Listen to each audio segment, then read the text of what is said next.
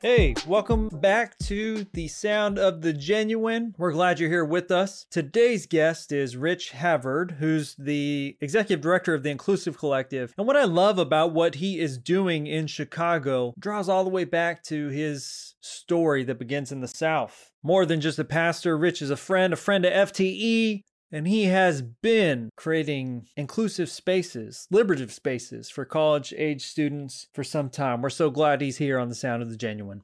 What's going on, Rich? It's good to have you here talking about vocation, life, and call. Now, I know what you do now, but I need to take you back a little bit. Tell me about where you grew up. Tell me about yourself. Thanks, Patrick. Great to be with you. I grew up in small town Mississippi, and it was a town of less than a thousand people, 20 minutes from a stoplight, and the middle of nowhere. I'm actually a fifth generation in the same county in Mississippi on my dad's side. So deep roots in that place.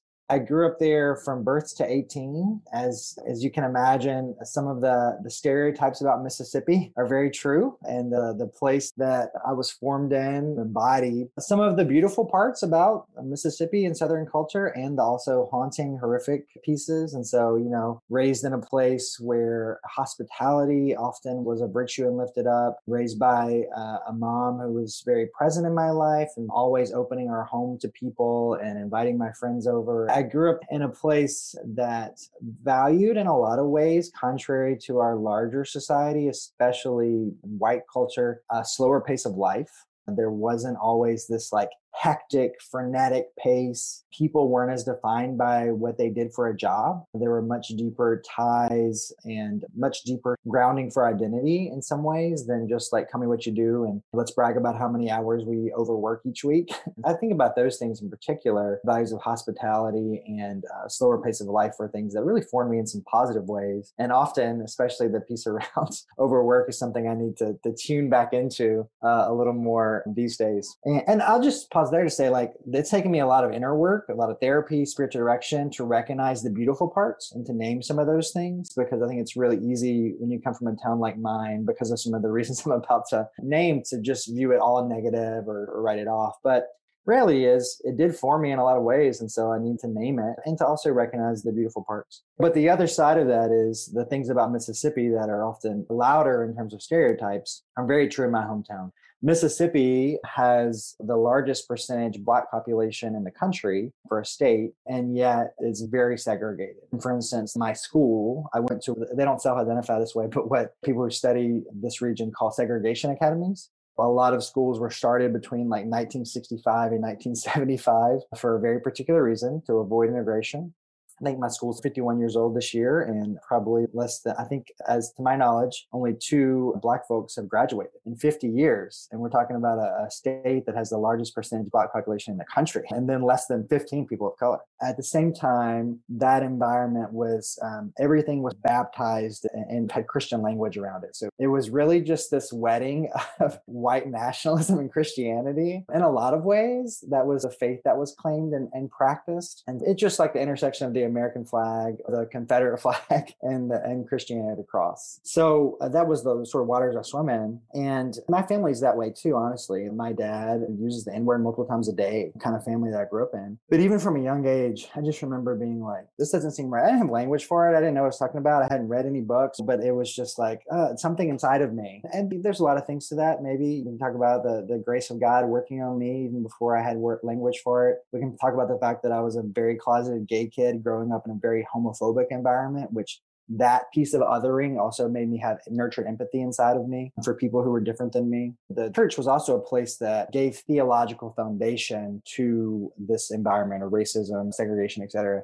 I remember like my Sunday school teacher in middle school coming downstairs and saying, Hey, do y'all know what tomorrow is? And my friends and I were like, Yeah, it's uh, Martin Luther King Day. And he responded, wrong. It's James Earl Ray Appreciation Day. So Dr. King's assassin. This is my Sunday school teacher. This was the discipleship system, right? It was like, this is the way of the faith. And this is what we're inviting you into. Luckily, I had two pastors come to that church, and, and I didn't grow up super involved in church. It was around seventh grade when I started to get more connected. But when you live in small town Mississippi, like everything's church or everything's at least in Christian language. But my church hired two pastors who had no business working in my very conservative rural Mississippi church. One of them is rather progressive Christian these days. The other one's sort of center right, the best kind of conservative, one that can work in a big tent. and they came into my church and totally disrupted my life, changed who I was, and it invited me to know God in a deeper way. I look back and I see that they were some of the only emotionally intelligent men that I had ever met. And so, just deep vulnerability, empathy, could name their emotions well. I saw that they were people who were not constrained by the walls of the church, but to quote John Wesley, the world was their parish. So, they were out in the community. They were trying to heal a division. They, they may not have spoken about justice in the way that you or I would today,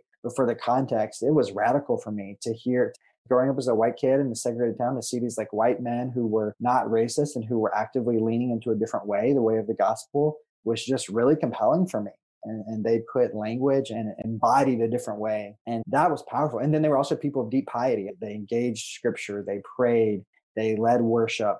I just remember thinking at the most basic level, if that's what it means to be human, like I want to be that kind of a human. I want to be that kind of a person. A little bit more particular, if that's what it means to be Christian, then I want to follow Jesus and get serious about that. And then finally, if that's what it means to be a pastor, a faith leader, then sign me up. I can't imagine a more exciting calling and one that aligned more with my gifts. But that's the genesis, I think, of a lot of my call and how I grew up.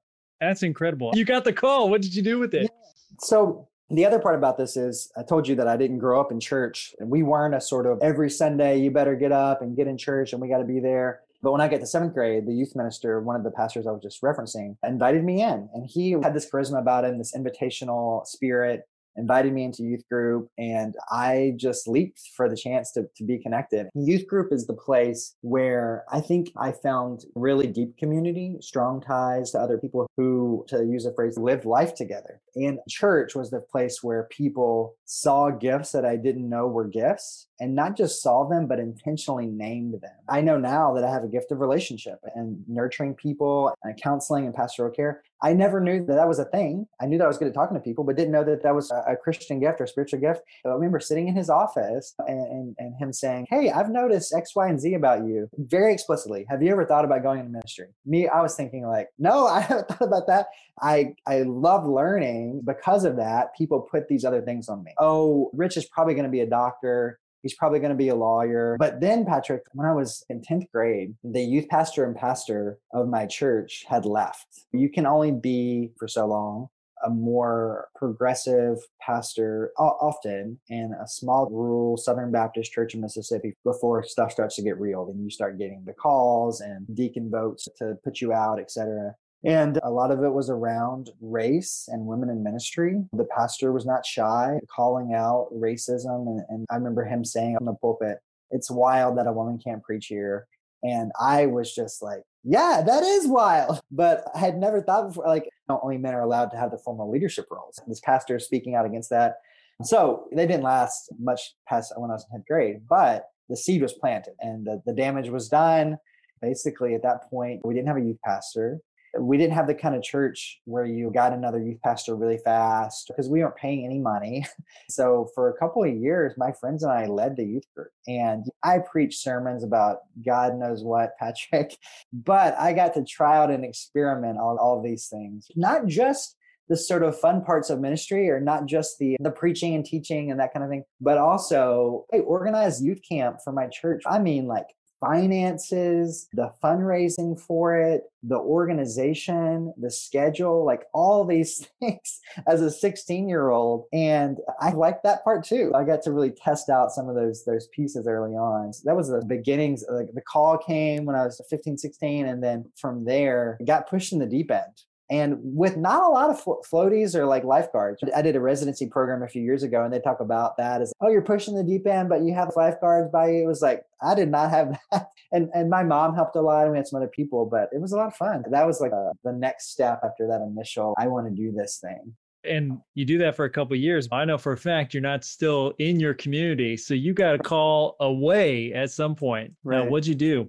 yeah, I had always known that my hometown wasn't going to be the place where I really built my roots. There are a lot of reasons for that. I think one of them I know now, like as a gay man, it's nearly impossible to live there uh, with any sort of quality of life or any sort of relationships or networks. And yeah, the people I've been brought up around, like I said, I've come to discover some beautiful parts, but I just really wanted not a lot to do with the community that I've been nurtured by. So many parts where I think malformation and I want something else. And I wanted to be in a place where I found I could find my people. And I graduated I was 18. I'd lived in the same house my whole life and I was ready to go. I thought was the big city, Birmingham, Alabama.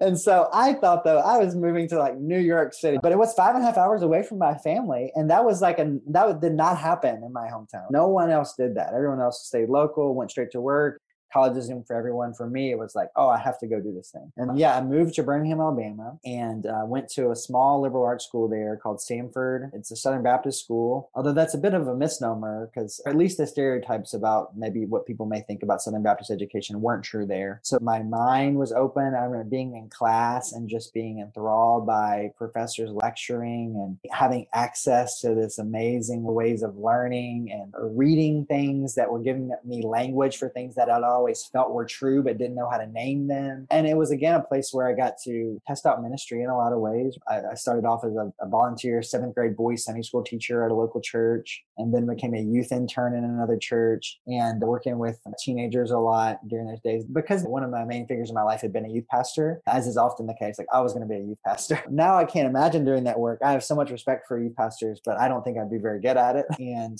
I would say, in a lot of ways, I know now, Patrick, that that college was great for me in some ways. I built a deeper community. I found some of my people. I didn't feel alone in all this. But one of the things that happened was my faith also dried out. So it became, I think, a little bit professionalized as I started like working for churches for the first time and getting paid and also overly intellectual, right? So if we just think all the right things, then everything's going to be well. If I just learn enough stuff, then that's like the pinnacle of human existence. Really got into that kind of mindset for a while. And into college and into seminary. So I also went to seminary after college at Mercer University in Atlanta, McAfee School of Theology. But during that period, my faith all went to my head. It's common faith development wise for that to happen. But a few things I think helped get me out of that and help me value the life of the mind while also recognizing that I'm a whole person with a body, a spirit, a heart. And I would say one of them was FTE, honestly. And I've shared this story with other people. I remember uh, in seminary after my first year going to an FTE event. And I think one of the things I was struck by the most was at that time, FTE events, there were cross pollination between the PhD students and the undergrads and graduate students. And I remember both PhD students and professors who were their mentors, faculty mentors. I remember being in worship and sitting by them. And in college, I was mostly reared by like white mainline Protestant, very like cerebral, and we're going to be like stoic in church. And I have adopted that way. then I get to FTE worship and there are people sitting near me, professors, and they're literally like hands up in worship and a like embodied experience. They are like undergoing God in the moment. And a seed was planted again to be like, ah, oh, there is more to faith life than just thinking the right things. These are people who are using their minds in the best of ways, people who are worshiping God with their full spirit, and people who are putting their bodies on the line for justice. And it just presented me with this integrated way of doing faith that I hadn't really experienced before. And that was so compelling for me. I want to see who those people are. I want to be formed in new ways. So that was one thing that helped me in integration. And another thing was being in a seminary. When I was at McAfee, it was very racially diverse. It was about half black, half white. You know, it's in Atlanta, so it makes sense in some ways. But McAfee wasn't intended to be that way. And if you ask the people who were founders, it was started for mostly white ex Southern Baptists. It was an offshoot from the Southern Baptist Convention, and they thought they were going to educate mostly white people who look like me. And so the seminary struggled big time, as do most academic institutions that are um, PWIs struggled with what that meant and how to build the beloved community. But for the first time in my life, I was in this place that was really diverse. We're like in class, and people are asking these questions that I'd never even thought to ask and blowing my mind. And, and I'm having this rich experience. And also went to a church that was racially and ethnically diverse in Grant Park in Atlanta Atlanta. And so all these things too sort of shook me up and showed me a different way to be formed as a disciple of Jesus and as a pastor. Which is exciting to me. Ah, the, the integration piece was huge. And the, the third thing, I moved to Chicago to work at a church my first year out of seminary. And it was a church starting residency, like how to create new faith communities. And before going there, a few years earlier, becoming awake, I wasn't fully realized that I was gay and it was scary as hell for me i was like i was really scared about what this was going to be and i i am an achiever and if you do the enneagram i'm a three on the enneagram and so performance is huge for me. And so all of a sudden i was really scared because i was seen as an emerging leader in my denomination and was going to be a pastor since i was 16 and i still had the affection of a lot of people in my hometown because of that. And then all of a sudden i was getting ready to do this thing that was just going to decimate that stuff. Hey, what's going on? It's Pat here from the Forum for Theological Exploration. We hope you've enjoyed the sound of the genuine, and I have an opportunity for you. If you're working with young adults or young adult yourself and need help discerning your next most faithful step, we have an opportunity called Discern. Discern is FTE's online experience where you'll meet with other young adults, mentors, elders, FTE staff, and engage in some really cool content we packed together on our online learning platform you can find out more about this opportunity and more at fteleaders.org. And as always, thank you for listening to the sound of the genuine. I went from everybody asking me for resumes to I knew as soon as I came out it was going to be radio silence. And those things have been true. But I just got to the point where, where I was like, I have to live as my true self. Maya Angelou has a quote that says, There's no greater burden than that of an untold story. And so I felt so much was like holding me back from being my full self, from being integrated. And I moved to Chicago. I was mentored by a pastor who was living as his full self as a gay man. And I was going to a church that also prized vulnerability and authenticity. People at the church where I did my residency, people would share testimony and it wouldn't be this formulaic, I was lost, but then Jesus found me and now everything's good in my life. It was real stuff. Like, I don't believe in God this week and I haven't in the past six months. My wife and I lost our jobs this week and we don't know how we're going to pay the electricity next month like stuff like that. And also joyous pieces too being in that in that circle of being in this vulnerable space authentic space inclusive place and being mentored by this amazing pastor it also pushed me to come out. And that was one of the richest spiritual experiences of my life. My goodness right? Coming face to face with something so hard losing a lot that i had worked for and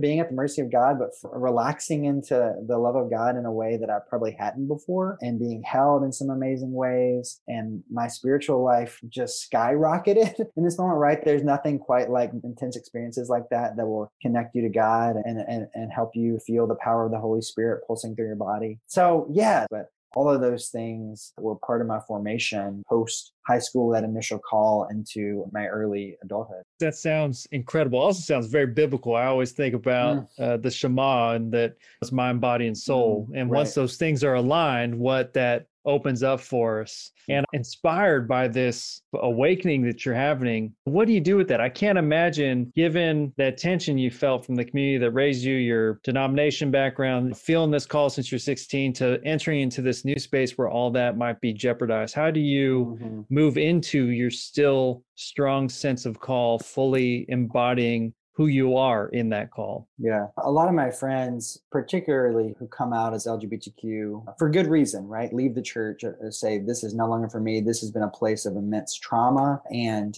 I'm not going to be a, a, part of it anymore. And I, I understand that. I have a lot of friends who feel that way. My partner even feels that way. But I also recognize that for me, the church had been this place of some trauma and neglect, a place of, like I mentioned earlier, that had tried to form me in the ways of white nationalism in the guise of discipleship. But yeah, the church is the first place that I felt connected to other people in a genuine way. The church is the first place that named my gifts. The church later is one of the strongest places where I heard about God's call for justice and service. The church is a, a place where over the years I recognize as an oasis, as a place of deep sustenance and rest and rejuvenation for me, a place that has given me practices that make me come alive, that's handed down stories that have shaped my life and shaped our culture in, in, a lot of ways. And I came to a place personally where I said, I can hold this. I, I see the damage and I also see the beautiful parts. And then my calling really became, Patrick, about can I help create something that tries and, and fails, right? All the time, tries and fails to really lean into the beautiful parts of this tradition and try to, to, to minor on at least the negative parts of it. I felt like that was increasingly my calling and often to create faith communities for people with people at the center who have been frustrated, neglected, abused, left out, excluded from the church the first place where I did that was the experience I just talked about was at Urban Village Church in Chicago after seminary. This calling was coming more and more to view for me, church for the people who were burned by the church, bored by the church, or even brand new to this kind of community. I was finishing up my residency at this church in Chicago and I was thinking about what's next. And one of the things that happened was there was a campus ministry at the University of Illinois at Chicago. When you live in a city that has schools like Northwestern and University of Chicago, the scrappy public institution doesn't get a lot of airtime, but it's this amazing place to do education for lots of reasons. Over 33,000 students. It, it has no racial or ethnic majority. It is 40% first generation college students and a top 30 LGBTQ friendly school in the country. I don't know about you, but like that sounds like a great place to do education in, in, the context of what our country is becoming, right? What better place to be formed? There was a campus ministry there that had traditionally been funded by mainline Protestants over the last 10 to 20 years, had struggled with a little mission drift, had sold their building, and there had been a lot of leadership transition, and the denominations were going to shut it down. To be honest, like sometimes that needs to happen, right? Sometimes ministries need to die, churches need to die. But I was just convinced this is a ministry that doesn't need to die. And part of the reason was because I looked at some of those stats that I just gave you around the diversity of institution. And everyone was saying, the naysayers were saying, ministry is too hard here. Ministry won't work here. And I just said, hey, I just want us at least name it that we're saying that that ministry at this place that is literally a microcosm of what the United States is becoming. Ministry at this place is quote too hard. If that is true, then we're in for a world of trouble moving forward. In fact, I argue there is no better place to experiment, to test out new things, to see what God can do on this particular campus. It took a few more months and working through a lot of bureaucracy, but finally, and I'm grateful, we got some yeses. So let's try this thing one more time. I'll tell you that, and for, for folks who are listening about campus ministry, sometimes it takes a little bit of risk because I had one week left in my job at this point and was waiting for this yes. Three weeks before classes started, they said, All right, launch a new campus ministry, basically. And you have three weeks. And then they said, prove that it's viable by December. So we'll give you one semester to see what can happen. And I remember calling my mom and she said, can't you just get a normal job? you got to follow the wild call of the Holy Spirit, mom. Don't you understand? And so we started this thing. And the good news is we're still here. that was in the fall of 2015. So we're in our sixth academic year. And it's been a lot of fun, Patrick. It's involved a lot of work from a lot of people. And this is what I really want to name is like people often identify the inclusive collective as like my thing or Rich's thing. Cannot be further from the truth. This thing is a team effort from a lot of people a board of directors, other staff members who are incredible, people, our students and, young adults who are part of our community who are co-creating it, partners who have given money and energy and time. It's just a team effort to do this thing. And that's one of the things I really lift up is like campus ministry take a lot of people to make this thing happen. So yeah, we started it and really trying to say, what does it look like to create a community for those people who have been burned, hurt by the church in a lot of ways and need a space for healing, we also provide space, a, a launch pad, the, the sustenance, because our people are on the front lines of so much happening in the world. People working for systemic change, people who are going to be teachers, people who, who lead healing circles for black women. We have people who are working for disability justice, people who are working for indigenous rights, and all these things, right, that I believe are, are part of God's grand salvation plan. And so, yeah, there is some trauma to be taken care of and some wounds that we're all healing. You use Henri Nouwen's phrase, we're all wounded healers. But also, we're trying to provide the deep soul work that helps our folks. We remind them to take Sabbath.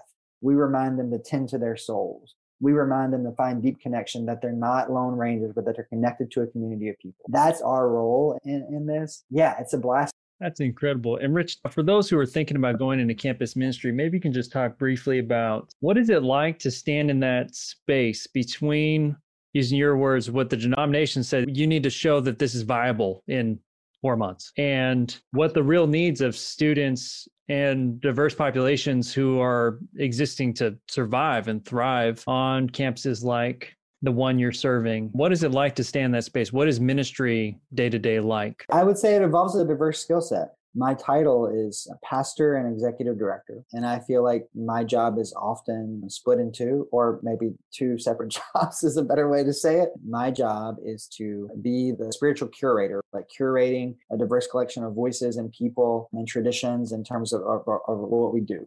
It's creating sermons, certainly, but we only do worship once a month because for our population, the idea that everybody can do one singular time during the week is almost laughable. How do you do this work? You're taking 18 hours of school, you're working a 40 hour a week job, you're helping take care of your family, you're commuting from an hour away. The fact that that's our population and everybody can go to something on a Sunday morning is just, it's not realistic we created a lot of other access points for our people to try to meet them where they are and what their schedules demand. It looks like creating community group curriculum. It looks like I said, preaching once a month or so. It looks like creating other content, like we're releasing a Lenten devotional next week that they can use on their own time and on the go. It means we do a leadership development program where we, we have 10 people and a pretty intensive, you're coming to speak in a few weeks, a pretty intensive leadership development and spiritual formation program. It means a lot of pastoral care. And so if you are wanting to do ministry with people who have been hurt by the church, be ready to do a lot of pastoral care and to have your time used that way and to also get, gain other staff members and other people who can do that work too. So that's the sort of pastor side, right? A lot of the things that people may think of. So I think about those old memes that used to go around. Remember, they were like pastors, what I think I do, what my mom thinks I do. That, that's like what people think of. That's that's about half my job. Sometimes it's less than half. The other half is the executive director piece, and so that involves leading a board of directors. We have a team uh, of 12 people, an amazing board, but I help to to lead that and provide guidance for their work. Right now, we're in the midst of a strategic plan that we designed together that involves things like how do we root ourselves at our current university, but also how do we grow? We have students coming to us from 10 different schools across Chicagoland in Chicago downtown area, there are 150,000 college students, and we're one of two LGBTQ inclusive campus ministries. Every other campus ministry in the city is exclusive towards queer people. And so we know that we need to expand and, and to do that in contextual ways on different campuses. So we're thinking about that. We're doing deep work around anti-racism, creating a beloved community inclusive of all people. I don't even say regardless of these things, but because of race, disability status, uh, gender expression, sexual orientation, etc pieces like that that are big, like institutional pieces of our strategic plan. So it involves board direction. It involves a lot of fundraising. uh, a lot of fundraising. My board chair, former board chair, used to use the metaphor of fundraising is like you're standing with a bucket, filling it up with sand, and the bucket has a huge hole at the bottom. Just never ending work of raising money. And about a third of our budget is from denominations, but then the other two thirds is fundraised from individuals and churches. It involves doing some things that are 0% sexy, filling out the right paperwork for tax forms, and making sure that you have permission from the attorney general of your state. That, like, I never know learned that in seminary, and seminary can't cover all that stuff. We can't get all of the granular details. They could do a little bit better. I don't wake up in the morning and be like, oh, I can't wait to like fill out the AG paperwork today, but it has to happen. I'm working with a coach right now that we're doing a whole financial model for our ministry as we think about expanding. I had no idea about how to do that. I was like learning Hebrew in seminary, not learning how to scale a, a nonprofit and make sure that it's financially sustainable. But these are things that are important.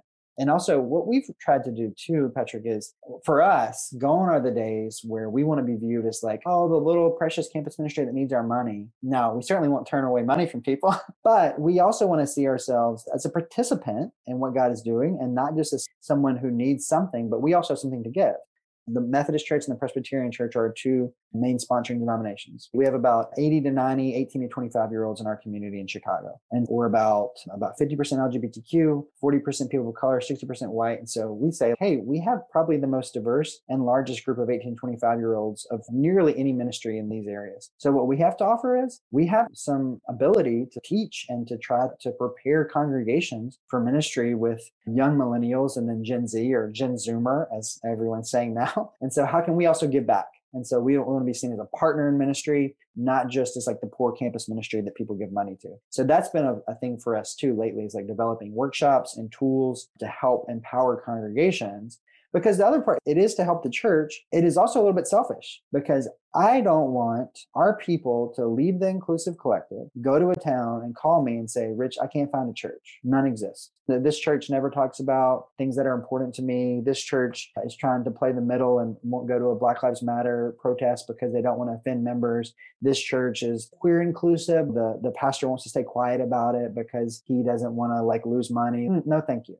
I want our churches to be places where when our students and, young adults leave out of the IC inclusive collective, they go and they find faith communities where they don't have to hide themselves, where they can be ready to be full participants in the life. So it is a little bit selfish too, is that I want th- these churches to, to catch up with God and what God is doing. That's incredible, Rich. I just got one more question for you. As you live out this call in the both and between ED and pastor, how much of this sense of call to this type of ministry is driven by community and how much is driven by your own sort of sense and call? Going all the way back to the beginning of the story, from the hospitality to the 16 year old youth pastor mm, right. to coming alive in college, how much is due to the community and how much is due to some conversation you're having with God? To use your phrase, you said FTE is always both and. I think the same is true here. I wouldn't be the pastor that I am. I wouldn't have the calling I, I would have without experiences from my life and also uh, deep connection and communion with God. You can see a lot of the threads, right? Like the hospitality piece is something that I really value and want to use FTE language, create hospitable space is a core practice of ours all the time to make sure people feel fully welcome in our space. Not just welcome, but also powerful, right? The people aren't just like invited to to be in the room, but have a seat at the table of, of where decisions are made. And yeah, it's experience. It's also community driven in, in terms of the conversations that I'm having with our members influence what we do. Our community shapes uh, how we operate, and we try really hard through informal means as well as formal practices, human centered design stuff to keep our fingers on the pulse of our community. So last semester, our theme was 2020 faith, navigating white supremacy, a pandemic, and an election season. If our faith has nothing to say in this moment, then frankly, it's useless. Uh, and those are the questions that people were asking, right? Like, how do we exist during this time? So we did theology of police abolition. We did what it means to be a follower of Jesus who is invested in politics, but not being just co-opted by the Democratic Party. I think a lot of progressive Christians are like, we have deeper value sets than any party can offer. And then a pandemic. Honestly, when you're doing a lot of, particularly the attorney general forms and fundraising and you're neck deep in budget reports, you think like, why, what is this about again? All right. When I was 16, I had this calling and urge to do this thing. And then some days or some weeks, some seasons are like, I don't know. And so one of the things that I do is um, I think back to the Hebrew people, right? We're often like stacking stones, right? So they would go through some experience and stone stacking or other sort of uh, monument to look, be able to look back when things got hard and be like, oh, God was there. God did this thing. God made a way out of no way. And so I tried my hardest to create those monuments, memorials to be able to look back and to tether me to something whenever the calling gets hard our days are tough or I have a bad meeting or whatever it is. This is not all peachy. Things happen. Things are sometimes bad. Whenever the stuff gets hard, monotonous, boring, it's like, this is why we do what we do. And if this infrastructure piece helps us do that, I've heard it called the infrastructure like muscle for ministry. It helps us have a foundation. Then I'll do those AG papers all day if it means that I get to be in community and do ministry. I'm deeply grateful for your story. Inclusive Collective isn't just a campus ministry that I think is thriving and inspiring so many other campus ministries. It's a ministry in itself. Like you said, I think in your imagination, you got something to teach the rest of the church about how to be. And I'm grateful that IC exists that you were leading as executive director, pastor, participant, all the hats that you wear. I'm just grateful for you as a human. So thank you. Thank you so much for sharing all that with us. Yeah. Thank you, Patrick. I, in turn, am grateful FTE exists and for your work. Seriously, I, I say this all the time, not just to people who work for FTE, is I, in many ways, am the pastor I am and the leader I am because of FTE. So I'm grateful. Thanks, Rich. I want to thank you for joining us again on the Sound of the Genuine, listening to Rich's story. If you enjoyed what you heard, share this episode in the podcast with a friend. Special gratitude to our design managers, Elsie Barnhart and Heather Wallace. And special gratitude to at Yale Beats. You can find his music in the show notes. Thanks again for listening, and we'll see you next time on the Sound of the Genuine.